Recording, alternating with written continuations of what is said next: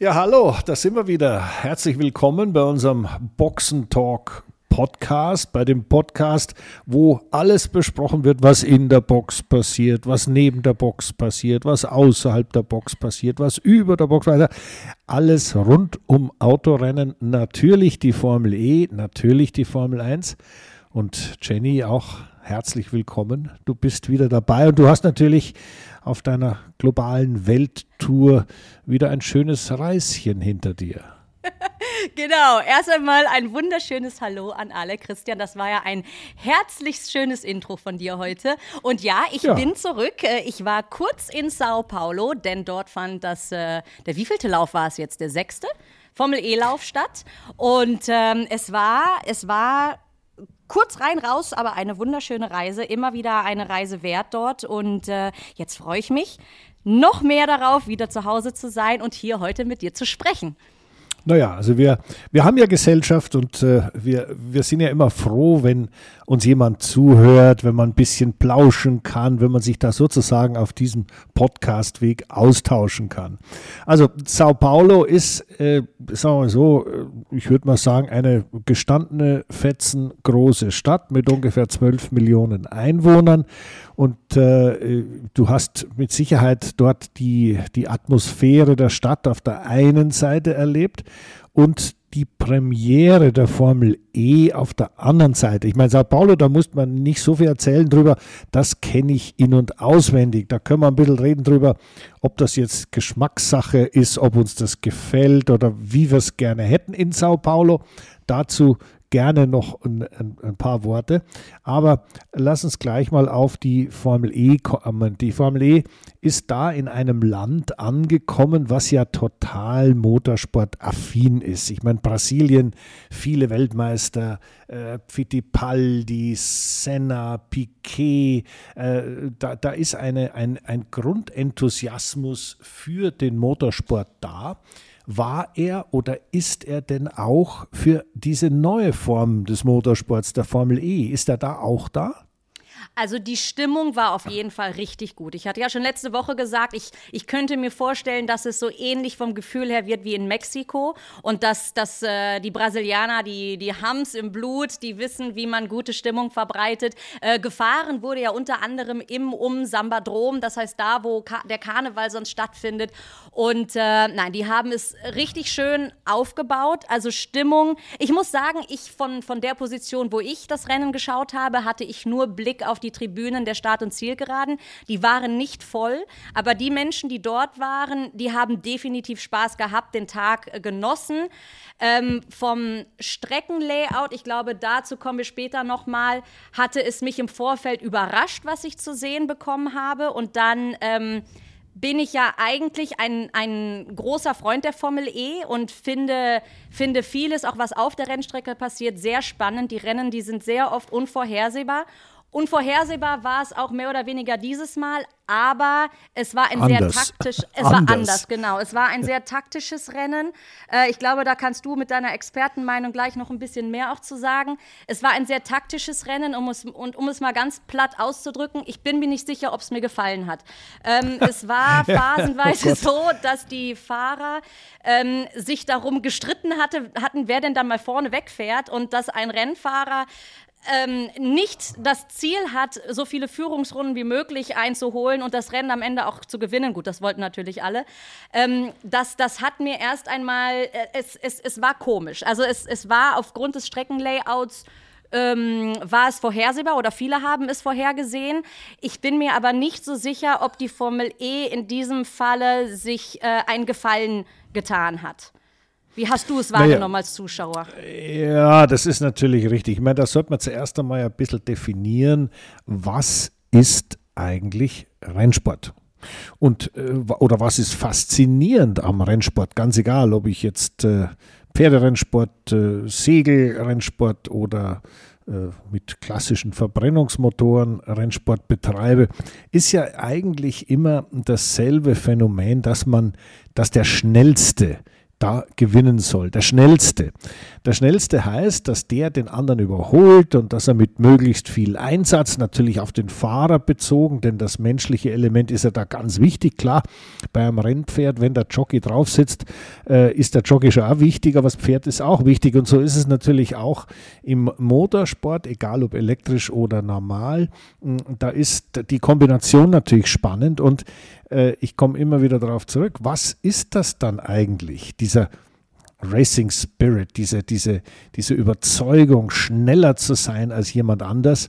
Naja, das ist so ein Grundtrieb, also menschlicher Grundtrieb. Also ich meine, wenn du Kinder spielen siehst, da läuft äh, immer einer am schnellsten. Und alle wollen eigentlich gern der eine sein, weil der kommt beim Fußball als erster an oder äh, äh beim Eiskiosk als erster an. Das ist so ein Ding, ja, ja, das ist, das steckt so drin in uns. Und äh, das ist etwas, was man im Motorsport ja deswegen so toll erleben kann, weil das nicht nur die Fahrer haben, das haben auch die Mechaniker, die Teammanager, die Ingenieure, alle wollen da vorne sein ja. und wollen gewinnen, wollen überholen und wären gern der Schnellste. Und das ist genau das Problem, was in Sao Paulo aufgetreten ist bei diesem Formel E-Rennen, dass da nämlich eigentlich langsam fahren der beste Weg ins Ziel war. Denn die, der Energie, das, das Energieumfeld ja, war nur so bemessen, also jetzt rede ich auch schon so kompliziert, daher ist eigentlich ganz einfach.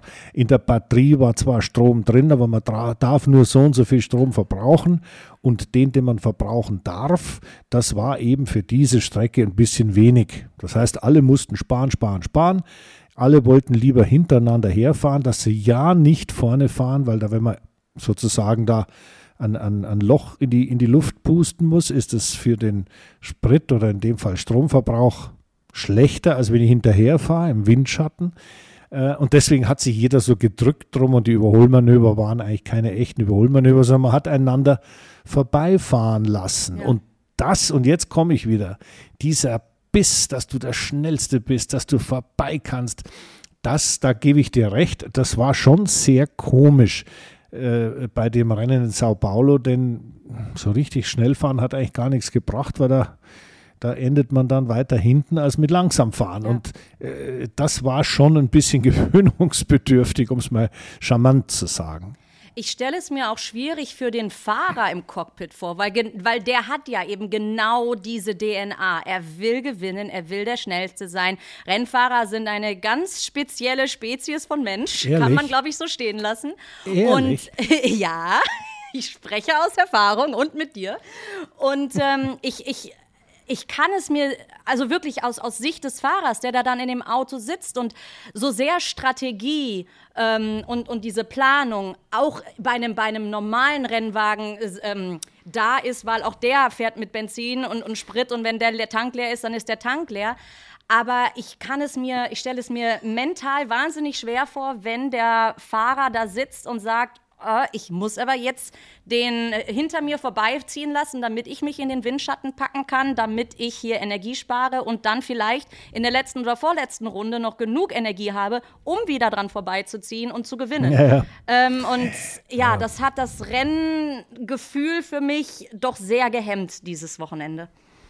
Ja, also das kann ich verstehen. Es ging mir ein bisschen ähnlich. Äh, ich bin mal gespannt, was passiert, denn äh, das ist ja an den Verantwortlichen nicht vorübergegangen und du weißt, dass die Formel E ja einen neuen äh, Delegierten hat, ein neues Mitglied in der Geschäftsleitung, der dafür zuständig ist, sowohl im technischen als auch im Sport sportlichen Bereich, das heißt also technisch ist das technische Reglement, sportliches Reglement heißt, wie lang fahren wir, wie viel Energie gibt es, wie schauen die Strafen aus, da ähm, ich sag mal, am Ball zu bleiben und not, wenn es notwendig ist, auch einzugreifen. Dieser Mann ist in Deutschland, ja, ich sag mal, nicht ganz unbekannt, weil er in der Formel 1 eine, eine lange Geschichte hatte. Das ist der Dieter Gass.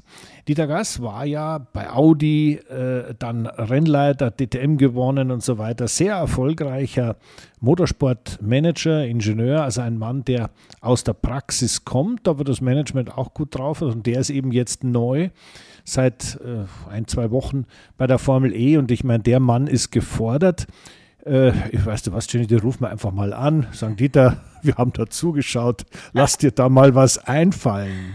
Nächstes Jahr Sao Paulo bitte eine etwas andere Streckenführung haben, weil wirklich, als ich das, die, die Strecke das erste Mal auf dem Papier gesehen habe, habe ich gedacht, oh, für eine Formel E-Rennstrecke sah es doch eher untypisch aus mit recht vielen langen Geraden. Wie, wie hat das jetzt ähm, das alles beeinflusst? Und kann man da ja. im nächsten Jahr, meinst du, die, die werden das ändern, dass es dann im nächsten Jahr, wenn in Sao Paulo gefahren werden sollte, was wirklich schön wäre, weil ansonsten von, von der Stimmung, von den Menschen her, wie du schon gesagt gesagt hast, die, die lieben Motorsport, die leben Motorsport und gerade in einer solchen Großstadt, äh, wie vergleichbar mit Mexiko oder auch dann im Februar das Rennen in Indien, da wäre etwas mehr E-Fahrzeuge, was so die Luftqualität angeht, wären da gar nicht so schlecht. Also ich denke mal für die Formel E, die, die hat schon ihre Berechtigung und ähm, in so einem Land, in so einer Stadt zu fahren, ist definitiv spannend und gehört auch irgendwo dazu.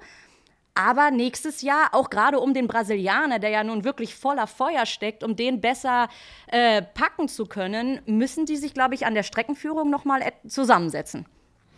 Ja gut, also lass uns erstmal über die Streckenführung reden. Du hast natürlich recht, das war eine Strecke, da ging es verdammt lang geradeaus, dann kamen unglaublich enge Ecken, also 90 Grad oder 180 Grad Kurven. Und äh, das führt natürlich dazu, speziell in der Kombination damit, dass du nie so genau weißt, wo bremsen denn die anderen. Ja, weil ich meine, wenn ich früher bremse, also sozusagen äh, vom Gas gehe, Lift and Coast mache, wie man im Fachjargon sagt, und dann erst bremse, kann der, der hinterherfährt, nie so ganz genau überreißen, ja, wann geht er denn vom Gas? Und das führt dann zu einem eklatanten, mit der Streckenführung kombiniert, zu einem eklatanten Ziehharmonika-Effekt. Und das ist auch der Grund, warum manche Fahrer, wie, wie, wie der Nico Müller aus der Schweiz zum Beispiel gesagt hat, das ist eine Strecke, die, die ist ungeeignet, da kann man überhaupt nicht fahren. Andere äh, äh haben, haben dort Auffahrunfälle gehabt, also wirklich so mit Abheben und allem, was dazugehört. Also da hat man schon auch ein bisschen Glück gehabt. Ähm, ich glaube, da muss man schon einmal genau drüber nachdenken, was will man eigentlich. Ich meine, es schaut spektakulär aus, wenn ein Auto aufs, Auto aufs andere Auto auffährt. Vor allem, weil die heben ja auch ein bisschen ab dabei. Aber da kann halt auch was passieren. Und die Strecke an sich ist ja auch, ich sag mal, gelinde gesagt, eine, ja, ich will nicht sagen Schotterpiste gewesen, aber doch so wellig. Da gab es ein paar Stellen, haben die Autos mit vier Rädern abgehoben, wenn sie drüber gefahren sind. Und das ist, muss ich ganz ehrlich sagen, es gibt Rallycross, ja, da, da fährt man so. Es gibt die Dakar Rallye, da kann man auch über irgendwelche Dünen hüpfen und dann hinterher, wenn es geht, hoffentlich sich nicht überschlagen. Aber es gibt Motorsportarten, wo solche Sachen gewünscht sind und wo man sich auch darauf einstellen kann. Aber der Rundstreckensport sollte schon eigentlich eine Strecke haben, wo man vernünftig eben, selch, eben solchen, nämlich eben selbigen, Entschuldigung, jetzt habe ich es, äh, nämlich Rundstreckensport betreiben kann. Und das, äh, es muss nicht immer wie ein Kinderpopo ausschauen, so eine Strecke. Aber Bodenwellen da drin, äh, die man dann hinterher mit einem Farbklecks äh, markiert hat, dass man bitte da nicht drüber fahren, so quasi hier ist der Gully, äh, das finde ich ein bisschen amateurhaft. Also da gibt es schon viel zu tun. Ähm, einfach in Betracht, in, in, im Hinblick auf den, den Ablauf eines dann doch immer gut funktionierenden Formel E-Rennens. Also das ist ja so, das, das geht ja, das, das funktioniert ja eigentlich gut. Ist ja super Motorsport. Aber da waren ein paar Denkfehler dabei, glaube ich, die ja. man, über die man nochmal nachdenken muss. Nee, deswegen, weil gerade die Formel E-Rennen, die sind, äh, was wirklich so schön ist, die sind so unvorhersehbar mit so vielen unterschiedlichen Siegern und das bis zum Schluss in der Meisterschaft, die immer noch mehrere Jungs den, den Titel holen können. Das ist halt etwas, was ich, was ich wirklich sehr an dieser Serie schätze. Ähm, aber ja, das, das, was da war, und du hattest es gerade schon kurz erwähnt, ähm, es ist ja wirklich auch ein, ein Sicherheitsaspekt, wenn die Strecke, wenn man nicht hundertprozentig am Limit fahren kann und somit ja genau weiß, wann, wie, wo, welcher Bremspunkt ist, wenn dann der, der vor einem zur falschen Zeit bremst äh, und, und es dann zu Auffahrunfällen kommt, ja, da kann es wirklich gerade bei den Geschwindigkeiten auch mal ganz brenzlig werden. Und ja. ich bin gespannt. Ähm, nächstes Rennen findet dann in Berlin statt. Da, ähm, da kennt man die Strecke, beziehungsweise lassen die sich auch da immer mal wieder was Neues einfallen. Aber da, ähm, da ist man schon mal gewesen. Sao Paulo war jetzt zum ersten Mal im Rennkalender. Wie gesagt, hoffentlich nicht zum letzten Mal, aber im kommenden Jahr wünschenswert mit Änderungen auf der Rennstrecke. Ja, aber äh, jetzt habe ich natürlich noch, du bist ja da dort gewesen, hast ja alles äh, miterlebt. Also äh, du hast vom Samba-Drom erzählt, ja. Also ich meine, bist du da auch mit dem Popo wackelnd durchs Paddock gelaufen oder was hast, wie hast du das hinbekommen? Weil ich meine, da, wenn da die so diese Samba, Samba-Stimmung ist, hat da die Jenny auch diesen, diesen komischen äh, äh, Hut aufgesetzt mit den Pfauenfedern und einen etwas zu knappen Bikini angehabt und so. War das da so? Entschuldige. Aber, also ich trug äh, ein Röckchen, aber das war nicht kurz. Okay. Nein, das Nein, Wetter weißt, was ich herrlich, meine. Die Stimmung war herrlich und wir hatten auch wirklich Karneval-Samba-Truppen dort, vor allen Dingen die Fahrerparade, die fand ich so schön. Die Jungs, die waren auf einem, auf einem LKW zusammen und wurden wirklich begleitet von Karneval-Samba-Truppen mit Live-Musik, mit den Kostümen, wie man sie aus dem, aus dem äh, Fernsehen sonst nur kennt. Ich persönlich war noch nie äh, zu Karnevalszeiten in Brasilien, ähm, aber die, die Stimmung konnte man nur erahnen, vor allen Dingen, wenn dann wirklich zu der Zeit dieser Samba-Drum voll von Menschen ist und alle dort feiern und, und diese Musik und diesen Moment leben. Ähm, man, man, man konnte es erahnen, auch diese, diese Truppen, die sind dann äh, durch die sogenannte, äh, der heißt Boss Emotion Club. Das ist diese VIP-Hospitality, wo die Sponsoren und Teams ähm, sich aufhalten, vergleichbar für die Formel 1-Fans mit dem Paddock Club. Und auch da hatten wir dann die Samba-Truppen drin, die sind da durchgezogen, haben Stimmung gemacht. Ähm, also, also von dem Ganzen drumherum und das, das Gefühl, das dort vermittelt wurde, kann ich nur sagen, bitte, bitte, bitte lasst uns wieder nach ähm, Sao Paulo oder Brasilien reisen. Aber wir sind ja am Ende wegen des Motorsports dort und ähm, ja, das ist ausbaufähig. Aber der Rest, der war, der war, der war gut und auch die Gäste, die dort waren, denen hat es richtig viel Freude gemacht. Es sind natürlich dann auch viele da, die, die Sao Paulo von der Formel 1 her kennen und die sind dann auch immer ganz angetan davon, was die Formel E ähm, mittlerweile ist, was, wie, wie viel Spaß man an diesem Tag hat. Ähm, es ist nicht vergleichbar natürlich mit der Formel 1, aber das muss es ja auch nicht. Es ist einfach eine andere Rennserie mit einem anderen Schwerpunkt und äh, es ist gut, dass es sie gibt. Sie hat ihre Berechtigung und ja, man, man hat einfach einen schönen Tag dort genossen. Ja, Anders sehr schön. Also sagen.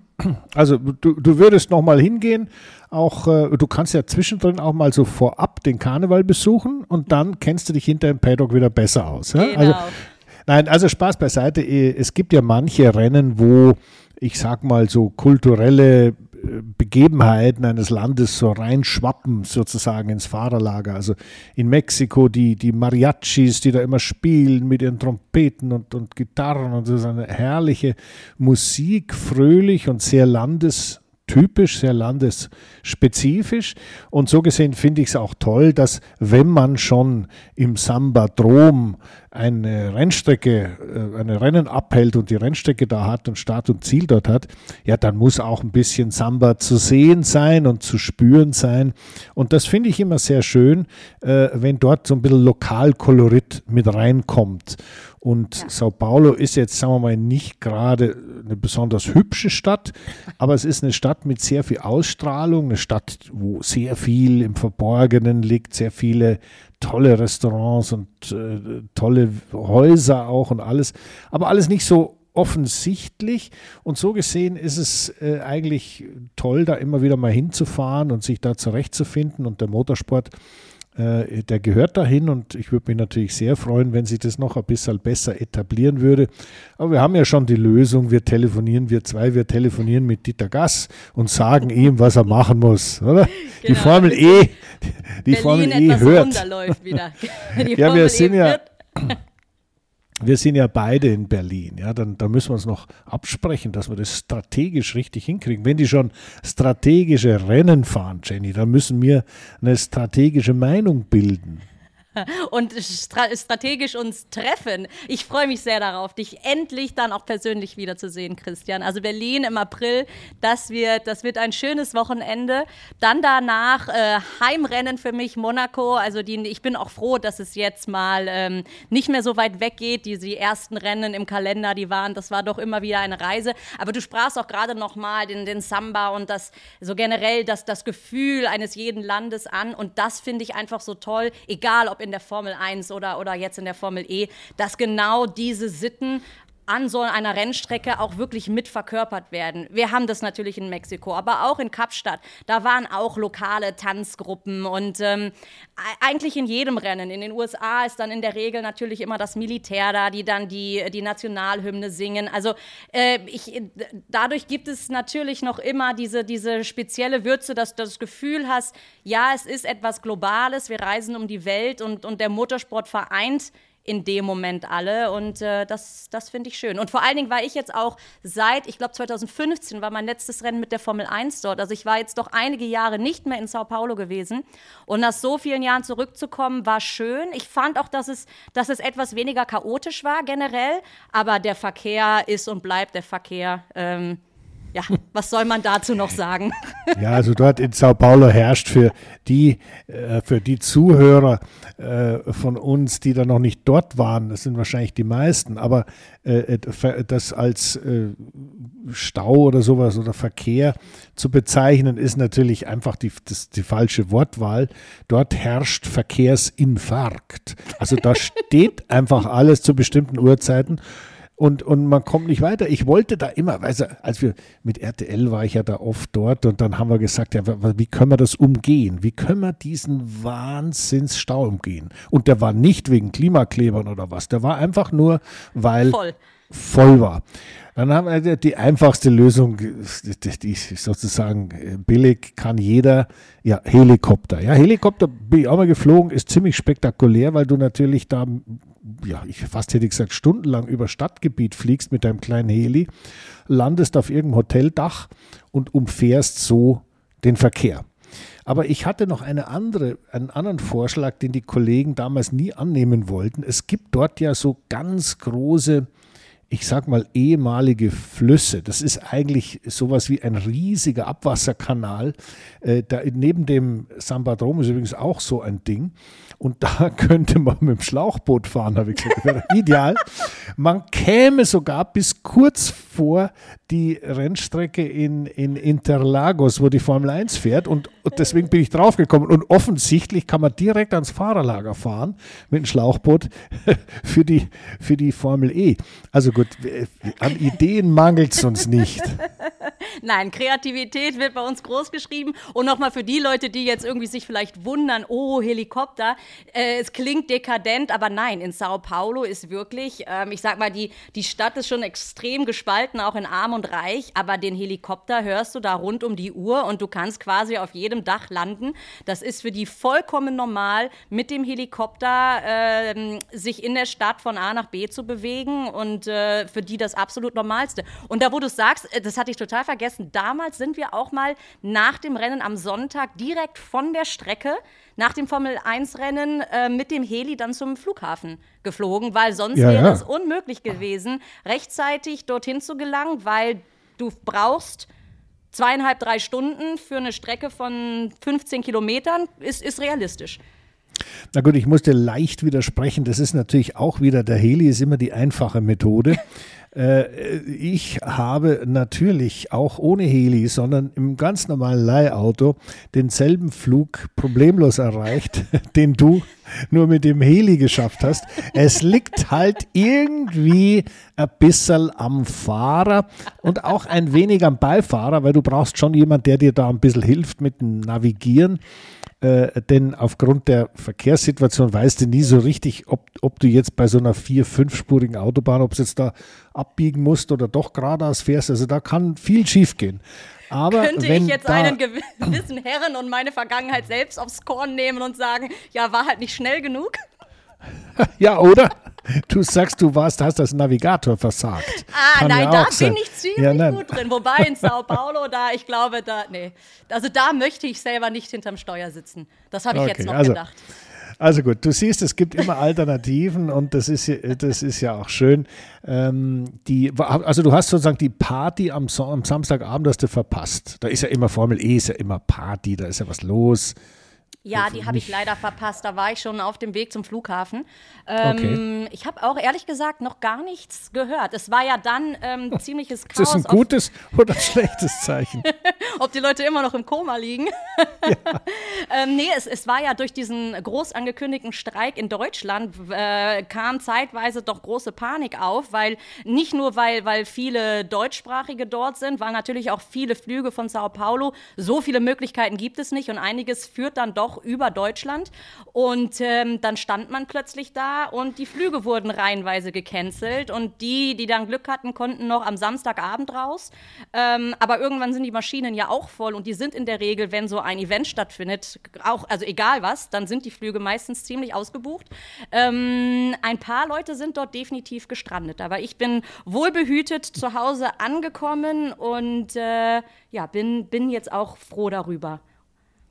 Also bist wieder frisch und fröhlich sozusagen. frisch und fröhlich, die Nacht gut geschlafen im eigenen Bett. Etwas Schöneres gibt es kaum. Und zu Hause werde ich mir dann auch am kommenden Wochenende natürlich das nächste Formel 1-Rennen angucken. Dazu mehr, aber vorher würde ich gerne noch über eine Sache sprechen. Und zwar mit Blick auf die Formel 1 bzw. alle Rennfahrer. Äh, Thema Physio. Lewis Hamilton hat sich ja nach vielen, vielen Jahren, nee, er hat sich nicht getrennt, die beiden gehen jetzt getrennte Wege. Die Angela Cullen, die hat ihn viele Jahre als Physio begleitet. Und ähm, da ist es vielleicht mal ganz interessant, darüber zu sprechen, was für eine Rolle so ein Physio für einen Fahrer wirklich hat, weil er ist der, der Begleiter in allen Lebenslagen, das kann man so sagen, von emotionalem Support bis hin natürlich zu der Physiotherapie, die man so als Leistungssportler benötigt. Ähm, Christian, wie, wie war das bei dir? Wie, wie hast du in der Vergangenheit mit, mit Physios zusammengearbeitet? Vor allen Dingen zu der Zeit, war das da schon so, so ein Hightech-Business, wie man das heute sagen kann, mit so viel, so viel verschiedenen Lebensweisheiten, die die Jungs haben und diesem kompletten Rundumpaket? Oder war das bei euch noch etwas entspannter, gelassener? Also es gab grundsätzlich natürlich im Motorsport immer auch Physiotherapeuten und das lag ganz einfach daran, dass man in den, nicht nur äh, nach einem Unfall, sondern einfach auch, weil die Autos sehr unbequem waren, da, wie soll ich sagen, da ist, ist, ist so ein bisschen eine Massage immer ganz gut gewesen. Die Stufe, die wir dann aber in der Formel 1 erreicht haben, war nicht Massage, sondern das war wirklich Physiotherapeut und auch ein bisschen Psychotherapeut.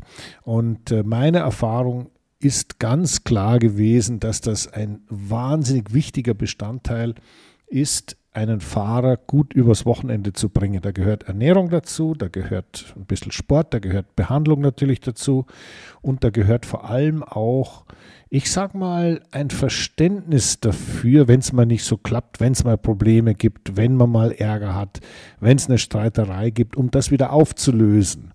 Und ich persönlich hatte das große Glück, mit einem Österreicher zusammenzuarbeiten, der hieß Heinz Lechner. Das war ein, wirklich ein wahnsinnig netter Kerl.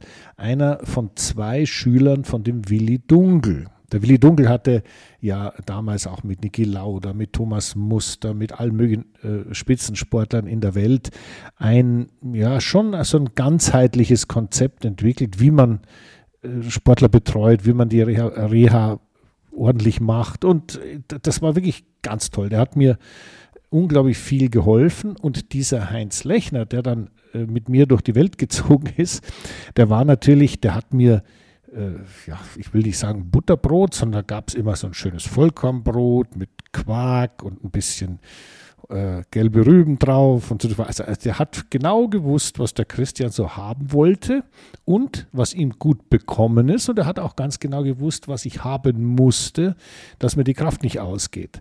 Denn so ein Stress am Rennwochenende, ist ja immer mit viel Adrenalin zu kompensieren, aber die Leistungsfähigkeit auf maximal zu halten, das ist die Aufgabe des Physios. Und äh, da bin ich, auch wenn ich diesen Physio teilen musste mit Gerhard Berger, ja, wir haben den halbe halbe gehabt, ja, der, der ist immer von Ferrari dann zu mir rübergelaufen. Äh, da gab es natürlich ganz andere Probleme bei Ferrari als bei mir, bei Real. Ich war immer ganz hinten in der Starterstellung, Gerhard immer ganz vorne. Aber trotzdem, der hat das gut gemacht und gut hinbekommen und hat uns beide eigentlich sehr gut und sehr sicher durch die Jahre gebracht. Äh, das hat mir sehr gut getan. Und in der Zwischenzeit hat sich natürlich weiterentwickelt. also da gibt es natürlich sehr viele neue trainingswissenschaftlichen Erkenntnisse und so weiter, die jetzt natürlich von den jetzigen Physios umgesetzt werden. Aber generell ist wirklich diese Beziehung, die auch ein Physio mit, sein, mit dem Fahrer hat, ähm, das, das muss einfach stimmen. Das muss eine Vertrauensbasis sein. Deswegen jetzt auch mal mit Blick auf Louis, nach so vielen Jahren dann da jemanden zu finden, dem man wirklich wieder auch relativ schnell vertrauen kann. Der Physio muss den Fahrer lesen können, weil du hast gerade schon den, den Druck und den Stress angesprochen, die die, die Fahrer natürlich einen, und bei einem solchen Wochenende, dem die ausgesetzt sind. Und hinzu kommt auch noch, kommt noch der, der Stress Stress im Auto, die G-Kräfte, die teilweise auf den Körper wirken. Ich weiß, dass da oft auch wirklich die, der, der Magen und der ganze Körper danach erstmal eingestrengt funktionierten. Das heißt, Ernährung ist, ist ganz entscheidend, aber auch diese mentale Stärke. Bei dem, bei dem Fahrer, wo es gut läuft, dass man den vielleicht runterholt und nochmal daran erinnert, so, du musst aber nach wie vor trotzdem trainieren. Ähm, und wenn es dann aber mal nicht so gut äh, gelaufen ist oder man generell in einem eher schwächeren Team ist, diese mentale, dieses mentale Auffangen. Und der Physio ist, ist wirklich derjenige, der dem Fahrer am nächsten steht. Also dann sind natürlich oft noch Partner dabei und der, der Manager, aber kaum einer kann den Fahrer so verstehen und steht ihm so nahe und das wirklich das ganze Jahr über, wie, wie das die Verbindung zwischen Physio und Fahrer, weil es ja auch nicht nur das Rennwochenende ist und gerade mit Blick auf die Formel 1-Saison aktuell, ähm, mit so vielen Rennen, teilweise Doubleheader, da ist man eigentlich fast das ganze Jahr über aneinander gekettet. Nicht negativ naja. gemeint, aber der Physio, der, der gibt sein Leben auch irgendwo auf. Ja, genau so ist es. Und ich meine, weißt du, ich, ich erzähle dir jetzt da so eine kleine Geschichte, da kann man sich das einfach am besten vorstellen. Wir waren in Spa-Francorchamps für den belgischen Grand Prix und es war wieder ein Ärger und das Auto lief nicht und der Flügel ist verloren gegangen, ist abgefallen und das war also war es ein ein einziges Desaster und ich habe nie bekommen, was ich wollte von dem Formel 1 Team. Ich habe immer gesagt, wir müssen dies machen, wir müssen das machen und das und das fühlt sich so und so an. Und da ist nie was weitergegangen. Und dann am Schluss am Abend war ich dann, äh, am Freitagabend war ich dann echt fertig, weil ich, ich was mache ich hier? Ich, ich rede und rede und fahre mir den Hintern ab und was passiert? Nichts passiert. Und da war ich so angespannt, da hat der Physio folgendes gesagt, er hat gesagt, jetzt pass auf, jetzt gehst du im Hotelzimmer, jetzt gehen wir mal, machen wir mal, das war in Spa, in Francorchamps, weißt du, da wo normal immer die, die, die, diese Würstelstände sind und so weiter, da war unser Hotel. Und da hat er gesagt, jetzt pass auf, jetzt machen wir das Fenster auf, hat das Fenster aufgemacht hat gesagt, jetzt stellst dich ans Fenster. Und jetzt überleg dir ganz genau, alle, die du zum Teufel hauen willst, das sagst du denen jetzt persönlich. Schrei's aus dem Fenster raus. Dann habe ich da aus dem Fenster rausgeschrien, habe den allen erzählt, was es für Idioten und für Penner sind und nichts können und habe da so laut ich konnte meinen ganzen Hass und Frust von der Seele gequakt sozusagen. Und hinterher hat er gesagt, so, jetzt kommst her, hat er eine, eine ganz lockere Massage gemacht und gesagt, Gott, jetzt können wir Abendessen gehen, jetzt geht's wieder. Also das zeigt dir nur, ich meine, das war jetzt eine sehr alternative Methode, aber die hat wahnsinnig gut funktioniert. Das geht natürlich auch nicht immer, aber in dem Fall hat sie so gut funktioniert, dass ich mich jetzt, 30 Jahre später, noch ganz genau daran erinnern kann, und äh, das ist natürlich, und jetzt komme ich nochmal auf die Angela Cullen. Ich nehme nicht an, dass die den Louis seine Sorgen aus dem Fenster raus hat schreien lassen. Aber man weiß Aber, es nicht. Man weiß es nicht, man weiß Also es nicht. Ja. mal am Strand äh, ist er ja auch Ja, mal ja. gerne. Da hat er vielleicht auch mal in den Himmel geschrien.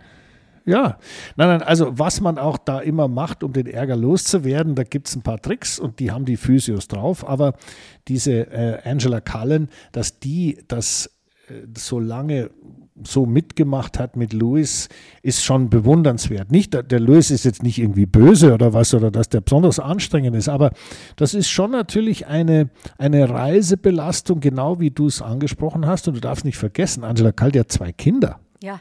Ja, die, die, das, die hat auch noch ein Leben irgendwo neben der Formel wo. 1. Und deswegen ist verständlich, dass man da äh, irgendwann mal die Notbremse ziehen muss und sagen muss, das war jetzt wirklich toll, das war eine tolle Herausforderung. Ich habe Dinge gelernt, kennengelernt, Menschen kennengelernt, Dinge gelernt, die ich nirgendwo als Physio auf der ganzen Welt hätte auch nur annähernd mitkriegen können. Und jetzt machen wir es mal anders. Jetzt bin mal ich und die Familie und meine Kinder dran. Also das kann ich sehr gut verstehen. Aber du hast natürlich völlig recht, wenn du sagst, da muss man muss sich da erstmal aneinander gewöhnen. Also das geht so hoppla hopp von heute auf morgen nicht. Das ist für den Louis sicher schwierig und ich glaube jetzt ganz besonders, weil wenn ich immer Erfolg habe, dann geht alles recht geschmeidig. Aber im Moment läuft es ja nicht ganz so rund bei Mercedes und äh, entsprechend glaube ich, ist es hätte er so jemand sehr nötig. Ja, wie, wie schwierig wird das jetzt für ihn? Genau eben in dieser Phase, zweite Saison in Folge, wo äh, mal gelinde gesagt nichts geht, aus, wenn, man die, wenn man die Ansprüche eines Mercedes und eines Lewis Hamilton jetzt mal ähm, in den Blick zieht. Äh, Und jetzt verlässt einen eigentlich die Vertrauensperson Nummer eins. Ja. Ähm, w- äh, weil erstens braucht es Zeit, bis man, ich sag mal, neuer Physio, der diesen Job machen möchte, ist, ist relativ schnell gefunden. Aber er muss wirklich in der Lage sein, den Lewis schnellstmöglich kennenzulernen, weil die Saison läuft, die ersten Rennen sind gefahren, es geht direkt weiter und ähm, da so schnell ein so enges, inniges und Vertrauensverhältnis aufzubauen, dass äh, in so einer schwierigen Phase, wie sich Mercedes und Lewis gerade befinden, das stelle ich mir doppelt und dreifach schwer vor. Ja, da hast natürlich recht. Nur ich meine, das, was dem Louis natürlich noch besser helfen würde, wäre ein schnelleres Auto. Und dann könnte man den Physio etwas leichter anpassen. Ja. Also wie immer äh, gehören da viele Dinge zueinander. Und ich, ich denke jetzt gerade dran, ich habe ja mich mit Niki Lauda immer sehr gut verstanden und der hat ja bei Mercedes schon gerade in kritischen Zeiten äh, immer unglaublich konstruktiv geholfen, indem er einfach alles total vereinfacht hat. Also der Niki hat eine, wenn ein normaler Ingenieur ungefähr braucht, ich würde mal sagen, dreieinhalb Stunden, um dir einen Sachverhalt zu erklären, dann hat der Niki das in zwei Sätzen getan. Und das, das hat natürlich sehr geholfen, weil äh, damit natürlich viele Dinge relativiert werden konnten und das hat, davon hat der Lewis auch wahnsinnig profitiert. Der Niki war halt zeitlebens ein Rennfahrer. Klar, der hat da die Airline und äh, Flugzeuge und, und äh, alle äh, Familie, dann das ist alle, alles super, aber eigentlich war er ein hundertprozentiger Rennfahrer. Und der hatte eben eine Art, Dinge zu vereinfachen, dass du manchmal daneben gestanden bist und gedacht hast, "Wenn's- also ich, ja, so kann man es sagen, ja. Und das fehlt im Moment ein bisschen bei Mercedes. Jetzt rätseln sie über das Konzept. Was glaubst du, kommt jetzt ein neues Konzept oder verzepten sich die da irgendwie? Es, es wäre wünschenswert. Äh, ich sag mal jetzt mit Blick auf Australien ähm, ist die Zeit wahrscheinlich etwas knapp. Ähm, aber ich denke, das Einzige, was sie machen können, ist wirklich das, was sie jetzt die, das letzte Jahr plus den ersten Teil der Saison versucht haben irgendwie über Bord zu werfen und mal andere Wege einzuschlagen. Wie auch immer das möglich ist, das kann ich von meinem Stuhl hier als Sofa-Experte nicht großkotzig in die, in die Welt hinaus posaunen. Aber ähm, also ich, ich würde, ich sag mal, mehr als verlieren können sie ja nicht. Und äh, das, es sieht im Moment nicht so aus, als würden sie gewinnen. Also ich glaube, da würde ich auch mal auf Risiko gehen und gewisse Dinge ausprobieren. Und es hat ja auch Lewis in, jetzt Ja, in ja. der Vergangenheit schon gesagt, ja, hätten sie auf mich gehört, dann, äh, dann hätten wir die Dinge, also wären wir die Dinge anders angegangen, aber man wollte halt an dem letzten Jahr Modell irgendwie fort, dran, dranbleiben und es fortsetzen und man hatte gehofft, äh, den, den Fehler gefunden zu haben, haben sie offensichtlich nicht. Ähm, jetzt ist halt die Frage, inwieweit man vielleicht doch ähm, die Fahrer mal einbezieht. Aber auch das wird, denke ich, nicht in, in ähm, Melbourne äh, schon große Auswirkungen haben. Ähm, ich glaube, das Einzige, was wir mit Blick auf Australien sicher sagen können, ist, dass Red Bull, wenn nicht äh, irgendwas passiert mit der Technik oder einem Unfall, wahrscheinlich wieder gewinnen wird. Ja, das ist jetzt, ja, das hast du sehr fachkundig von dir gegeben, jetzt gerade, muss ich sagen. So viel ja. zum Thema Sofa-Experte. Ja, und ich glaube, so als Sofa-Experte würdest du sogar mit zehn von zehn möglichen Qualitätspunkten nach Hause gehen, weil du hast natürlich recht.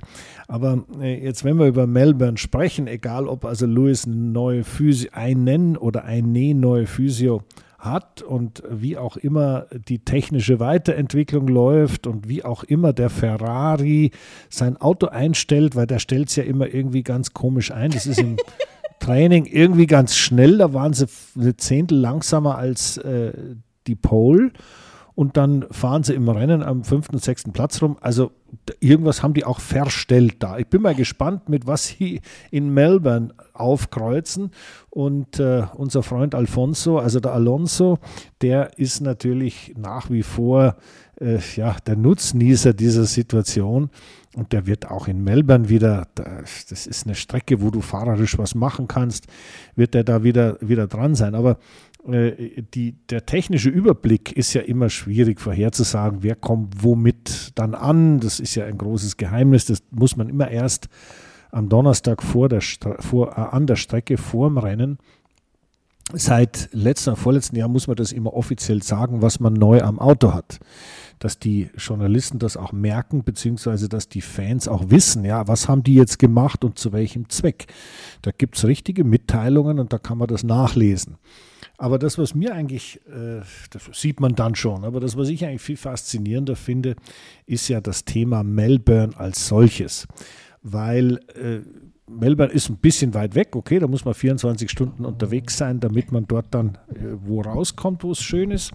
Aber es ist eine Stadt oder beziehungsweise ein Rennwochenende, was ja nicht in irgendeiner, ja, sagen wir, künstlichen äh, Rennstrecke stattfindet, sondern das ist ja im Albert Park. Das ist ein wunderschöner Park, wo man normalerweise Rollerbladen geht oder spazieren geht, äh, eine herrliche Zeit hat und, und was wirklich Schönes. Und das Rennwochenende ist de facto eine ganze Woche. Dort ist ab Dienstag Action, von Dienstag bis Sonntag durchgehend. Und äh, das ist schon anders. Es ist eigentlich der einzige Grand Prix, den ich kenne, den es gibt, ganz sicher jetzt im Kalender, äh, der sowas bietet, mit so viel Nebenprogramm. Also das, das sind, was es da alles gibt, das magst du gar nicht glauben. Also ah, natürlich alles Rennautos, irgendwelche. Aber das Schöne ist, und das fasziniert mich immer wieder daran, ja, die Australier sind wahnsinnige Fans und äh, das ist unglaublich, wie genau die da informiert sind und, und, und mit welchem, welcher Begeisterung die da zuschauen. Aber es ist auch sehr viel, sehr viele äh, Menschen, die dort arbeiten, die Mechaniker sind, Ingenieure sind, Teammanager sind, die man da wieder trifft. Also ich persönlich bin da durchs Fahrerlager gelaufen oder dann auch durch verschiedene andere Fahrerlager. Das Formel 1 Fahrerlager ist nur eines von vielen, das ist dort, die dort in Melbourne stehen während dem, dieser Grand Prix Woche. Und ich habe da so viele alte Freunde getroffen, auch ein Mechaniker, mit dem ich mal in der Formel 2 gearbeitet habe. Und irgendwo winkt wieder einer und ruft dich beim Namen und denkst ja, was, wer ist jetzt das schon wieder? Und du sagst, ja, ja, ich war dein Teammanager dann und dann in dem und dem Team. Also das ist ganz toll, in dieser Atmosphäre da durch die Woche zu gondeln in Melbourne. Äh, ich war immer wahnsinnig gern da dort.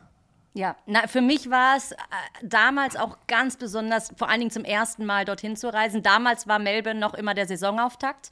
Ähm, aufgrund dieser Zeitverschiebung sind wir dann auch meistens schon Samstag oder eher Sonntag losgeflogen, sodass man so ein, zwei Tage mehr als üblich Zeit hatte, um sich an, äh, ja, zu akklimatisieren und an die Zeitzone zu gewöhnen. Und dadurch hatte man dann auch ausnahmsweise mal die Chance, ein, zwei Tage zu nutzen, um sich alles anzuschauen. Und einmal bietet Australien natürlich unglaublich viel an, an Schönheit und Natur. Aber was jetzt mit Blick auf die Formel 1, wie du es gerade so schön gesagt hast, die ganze Woche ist ein Motorsportfest. Und die Stadt, die lebt für dieses Rennen. Die Menschen haben so ein eine, eine, eine Freude daran, dass das, dass das Rennen stattfindet. Und es war für mich immer definitiv das Highlight schlechthin, dorthin zu kommen. Auch weil Australien natürlich so weit weg ist, da fliegt man mal nicht eben hin. Und äh, also für mich, für mich war Melbourne und auch Montreal, die beiden Rennen, die waren für mich immer das, das Highlight im Kalender. Na gut, das Highlight natürlich auch deshalb, denn äh, sowohl vorher als auch nachher äh, konnte man dann natürlich einen kleinen Ausflug machen, ein bisschen rumgucken und, und schauen, äh, was das sonst noch gibt. Und ich meine, hast du mal die zwölf Apostel angeschaut, diese, diese Steinbrocken ja. da im Wasser? Ja, und wie hat Absolut. dir das gefallen? Ich, ich fand es toll. Das war auch direkt bei meinem ersten Mal. Ich habe dann immer, weil ähm, viele denken ja dann, oh, man reist um die Welt und man sieht das alles. Nein, es ist Arbeit. Und ähm, es ist dann auch gerade an der Rennstrecke, es ist 6 Uhr aufstehen, teilweise noch früher. Als Frau innerhalb, ja, im Formel-1-Tempo, 10 Minuten hat man dann mal Zeit für Make-up und Haare und dann geht es auch schon los zur Strecke, je nachdem, wie der Verkehr dort ist. Und dann hängt man da, in meinem Fall drei, aus Fahrerteam-Sicht vier bis fünf Tage. Ähm, das heißt, für mich war immer der Donnerstag, wenn man Donnerstag oder Mittwoch angereist ist, war immer der Tag, den ich in Anführungsstrichen frei hatte. Und dann habe ich mir auch alle Zeit der Welt genommen, die, die Städte oder die Orte kennenzulernen lernen. Jetzt, wie gesagt, in Australien hatten wir ein bisschen mehr Zeit. Das heißt, da konnte man das dann auch mal zu zweit genießen. Und da war natürlich Jenny mit ihrem Reiseführer, äh, hat eine Liste gemacht, die dann Jahr für Jahr immer weiter abgearbeitet wurde mit Dingen, die ich unbedingt sehen wollte. Und die äh, zwölf Aposteln, die waren ganz weit oben Great auf der Liste. Ocean Road, Great Ocean oh, Road. Und dann natürlich Apollo Bay. Warst du da auch mal Mittagessen wenigstens? Ja, da haben wir, da ja. haben wir ah. gestoppt, Mittag gegessen. Dann die, bei den zwölf Aposteln, der Strand, der dort war, der war auch gigantisch. Äh, da dann kurz Pause gemacht, dann natürlich zurückgefahren. Dann waren wir einmal auch auf so einer Pinguininsel. Ähm, das, das war ganz toll, äh, die zu sehen. Wir sind auch weiter nach Sydney geflogen, ähm, zum Great Barrier Reef, noch weiter hoch. Und äh, nee, ja, da, da war ein ganz schönes Stück weiter ja, oben. Ja, das, das, das Land Land, der Kontinent ist groß, aber nee, das, das war es mir wert. Aber nach wie vor ist auf meiner Australien-Liste einiges nicht abgearbeitet, gerade weil ich so ein Naturliebhaber bin. Ähm, also da, da weiß ich, da werde ich noch mal hinreisen. Die Frage ist, wann. Aber ich bin sehr dankbar, dass ich das sehen durfte. Und äh, die zwölf Aposteln. Ich habe hier in meinem Wohnzimmer ein, ein Foto davon hängen, äh, von, von damals. Also ich bin, ich bin sehr beeindruckt. Das war für mich ein ganz besonderer Ort. Also wirklich zum ersten Mal nach Australien zu reisen und dann direkt am, am beziehungsweise am, am ersten, zweiten Tag da dann hinzufahren. Das, äh, das werde ich nie vergessen. Das war was ganz Besonderes ja, sehr schön. für mich. Sehr schön. Du kannst auch immer wieder mal hinfahren, du kannst auch mal segeln gehen, du kannst auch mal über die Tasman Sea rüber nach Tasmania fahren. Wenn du Natur ja. so gern hast, kannst du den Tasmanian Devil gucken. Das ist so ein kleiner Teufels gerät da so ein kleines Tierchen, ziemlich wild, vom Aussterben bedroht. Nein, nein, also über die Natur braucht man nicht schwärmen. Das ist fantastisch und schön, dass in Melbourne, von Melbourne aus auch das geht. Ähm, mir hat es ja immer gut gefallen. Das war das immer der Saisonauftakt. Es war ein Rennen, wo man als Motorsportbegeisterter voll auf seine Kosten kam und das Ganze noch dazu hatte auch immer noch ein paar Schmankerl on top. Und wenn es war, dass man die die, die, die im, im, botanischen Garten die fliegenden Hunde geguckt hat. Also das sind so Riesenfledermäuse, ja, das muss man auch mal gesehen haben, die Dinger. Ja. Oder äh, ein schönes Konzert angeschaut hat in, in, in der Rod Laver Arena und so weiter und so weiter. Also da, da ist immer was geboten und eben toller Motorsport und deswegen so ein bisschen sehnsüchtig schaue ich schon rüber nach Australien jetzt am Wochenende, wenn der Grand Prix stattfindet. Und äh, dann werden wir, dann werden wir nächsten Dienstag dann einmal analysieren, warum wer gewonnen hat und nicht gewonnen hat und werden auch fragen, welcher Fahrer hat welche PR-Sachen gemacht. Denn da passiert ja oft mal ein bisschen was in Sachen Sightseeing und Tourismus. Bin mal gespannt, wer da wieder einen Koala-Bär auf dem Arm hatte. Das stimmt. Was, was übrigens fantastisch ist, weil die, die, die riechen wie so Eukalyptus-Hustenbonbons. So riechen die. ja. Und die sind, also du, du das, ich, mich hat noch nie was so berührt, wie als ich diesen Koala-Bär auf dem Arm hatte, weil der, dass die sind so lieb und so süß und so wuschelig und riechen nach Hustenbonbon. Also das Wobei ist lieb wirklich, sind sie eigentlich gar nicht so, aber sie sind sehr Ach, ruhig, weil sie schlafen ja, ja, ist ja- eigentlich 24 Stunden. Bei mir waren die ruhig. Ich bin ja so ein Tierversteher. Weißt, bei mich mögen auch alle Hunde und das ist sicherlich so was Grundsätzliches. Christian der Koala-Flüsterer. Ja, Du, genau. aber, aber jetzt noch mal kurz zurück zum Fun Fact Motorsport. Was ich gelesen habe, ist, mit, mit Blick auf den möglichen Sieger, es gab, also Al Alonso hat ja jetzt seine hundertste Pole gehabt und es gab nur Alan Prost, Michael Schumacher, Lewis Hamilton und Sebastian Vettel und Kimi Räikkönen, die das geschafft haben und bei allen war, die, war das 101. Podium danach immer ein Sieg. Kann Ja, dann. ein Alonso diese, diese Tradition fortführen? Wobei es steht ja nur das, das Podium danach. Das heißt also, entweder er Ja. schafft es, dieses Rennen gar nicht aufs Podium oder er gewinnt. Also ich würde sagen, äh, das ist, Gott sei Dank, ist ja da auch mal alles offen in der Beziehung. Es ist in der Formel 1, auch was den Melbourne Grand Prix am kommenden Wochenende angeht, schon äh, ein bisschen vorprogrammiert, wer wo fährt. Aber Ja. wenn man in Schlagdistanz zur Spitze ist, braucht man nur ein bisschen Wetterglück, ein bisschen einen Regenschauer im richtigen Moment oder, oder den richtigen Boxenstopp um den richtigen Reifenwechsel und so weiter. Und schon hat man die Nase vorne. Und ich glaube, ich muss jetzt nochmal den neuesten Wetterbericht schauen. Gestern war es auf jeden Fall so. Äh, das kann schon feucht werden und ein bisschen frisch. Und äh, da, da gibt es dann eben schon solche Kleinigkeiten, die rennentscheidend sind, wenn man nah genug an der Spitze ist. Und das ist der Fernando Alonso auf jeden Fall. Ansonsten würde ich sagen, schauen wir mal, was der Herr Perez mit dem Herrn Verstappen macht und inwieweit die zwei sich wieder in Friede, Freude, Eierkuchen im Red Bull-Team zusammenraufen oder ob es ein mexikanisch-holländisches Emotionsduell gibt. Also lassen wir uns überraschen. Ich glaube, äh, es, es ist allemal wert zuzuschauen. Auf jeden Fall. Ich freue mich Ja. drauf, Christian. Es war wie immer schön, mit dir zu sprechen. Ein riesengroßes Ja. Dankeschön an alle, die zugehört haben. Und ich würde Ja. sagen, jetzt freuen wir uns auf das Rennen am kommenden Wochenende und noch mehr darauf, nächste Woche wieder miteinander zu quatschen.